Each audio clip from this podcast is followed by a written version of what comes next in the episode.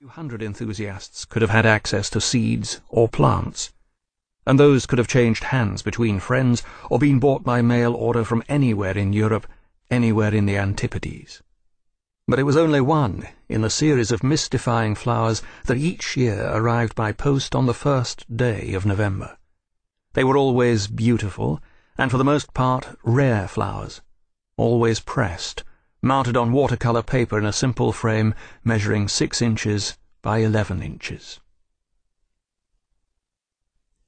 The strange story of the flowers had never been reported in the press. Only a very few people knew of it. 30 years ago, the regular arrival of the flower was the object of much scrutiny at the National Forensic Laboratory, among fingerprint experts, graphologists, criminal investigators, and 1 or 2 relatives and friends of the recipient. Now the actors in the drama were but 3: the elderly birthday boy, the retired police detective, and the person who had posted the flower. The first 2 at least had reached such an age that the group of interested parties would soon be further diminished. The policeman was a hardened veteran. He would never forget his first case, in which he had had to take into custody a violent and appallingly drunk worker at an electrical substation before he caused others harm. During his career he had brought in poachers, wife-beaters, con men, car thieves, and drunk drivers. He had dealt with burglars, drug dealers, rapists, and one deranged bomber. He had been involved in 9 murder or manslaughter cases. In 5 of these the murderer had called the police himself and, full of remorse, confessed to having killed his wife or brother or some other relative. 2 others were solved within a few days. Another required the assistance of the National Criminal Police and took 2 years. The 9th case was solved to the police's satisfaction, which is to say that they knew who the murderer was, but because the evidence was so insubstantial, the public prosecutor decided not to proceed with the case. To the detective superintendent's dismay, the statute of limitations eventually put an end to the matter. But all in all, he could look back on an impressive career. He was anything but pleased. For the detective, the case of the pressed flowers had been nagging at him for years, his last unsolved and frustrating case. The situation was doubly absurd because after spending literally thousands of hours brooding on duty and off, he could not say beyond doubt that a crime had indeed been committed. The 2 men knew that whoever had mounted the flowers would have worn gloves, that there would be no fingerprints on the frame or the glass. The frame could have been bought in camera shops or stationery stores the world over.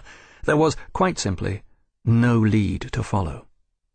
Most often the parcel was posted in Stockholm, but 3 times from London, twice from Paris, twice from Copenhagen, once from Madrid, once from Bonn, and once from Pensacola, Florida. The detective superintendent had had to look it up in an atlas. After putting down the telephone, the 82-year-old birthday boy sat for a long time looking at the pretty but meaningless flower whose name he did not yet know. Then he looked up at the wall above his desk. There hung 43 pressed flowers in their frames, 4 rows of 10 and one at the bottom with 4. In the top row 1 was missing from the 9th slot. Desert Snow would be number 44. Without warning he began to weep. He surprised himself with this sudden burst of emotion after almost 40 years. Part 1. Incentive.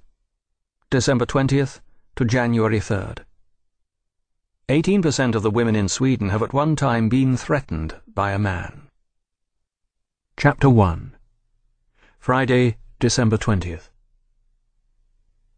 The trial was irretrievably over.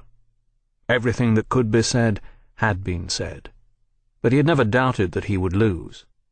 The written verdict was handed down at 10 on Friday morning, and all that remained was a summing up from the reporters waiting in the corridor outside the district court. Carl Michael Blomqvist saw them through the doorway and slowed his step. He had no wish to discuss the verdict, but questions were unavoidable, and he, of all people, knew that they had to be asked and answered. "This is how it is to be a criminal," he thought, "on the other side of the microphone." He straightened up and tried.